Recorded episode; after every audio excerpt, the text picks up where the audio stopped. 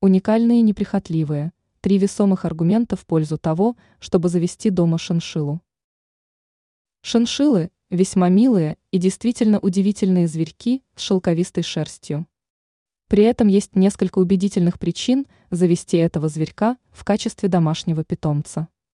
Только в этом случае стоит обратить внимание на ряд важных моментов. Неприхотливы в уходе.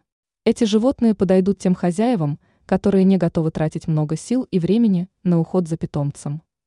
Шиншиллы весьма неприхотливы и не требуют к себе много внимания.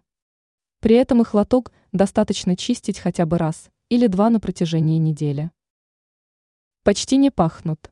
Эти зверьки практически не имеют неприятного запаха, в отличие от некоторых иных питомцев. При этом шиншиллы – те еще чистюли, поэтому их шерстка всегда будет блестящей и чистой. Также эти питомцы почти не линяют.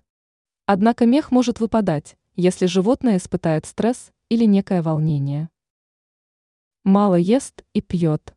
Кормить домашнюю шиншиллу нужно всего раз или два в день.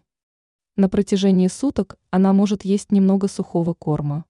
При этом пьют эти зверьки также не так уж много. Для питья в таком случае можно использовать просто кипяченую воду. Минусы шиншиллы.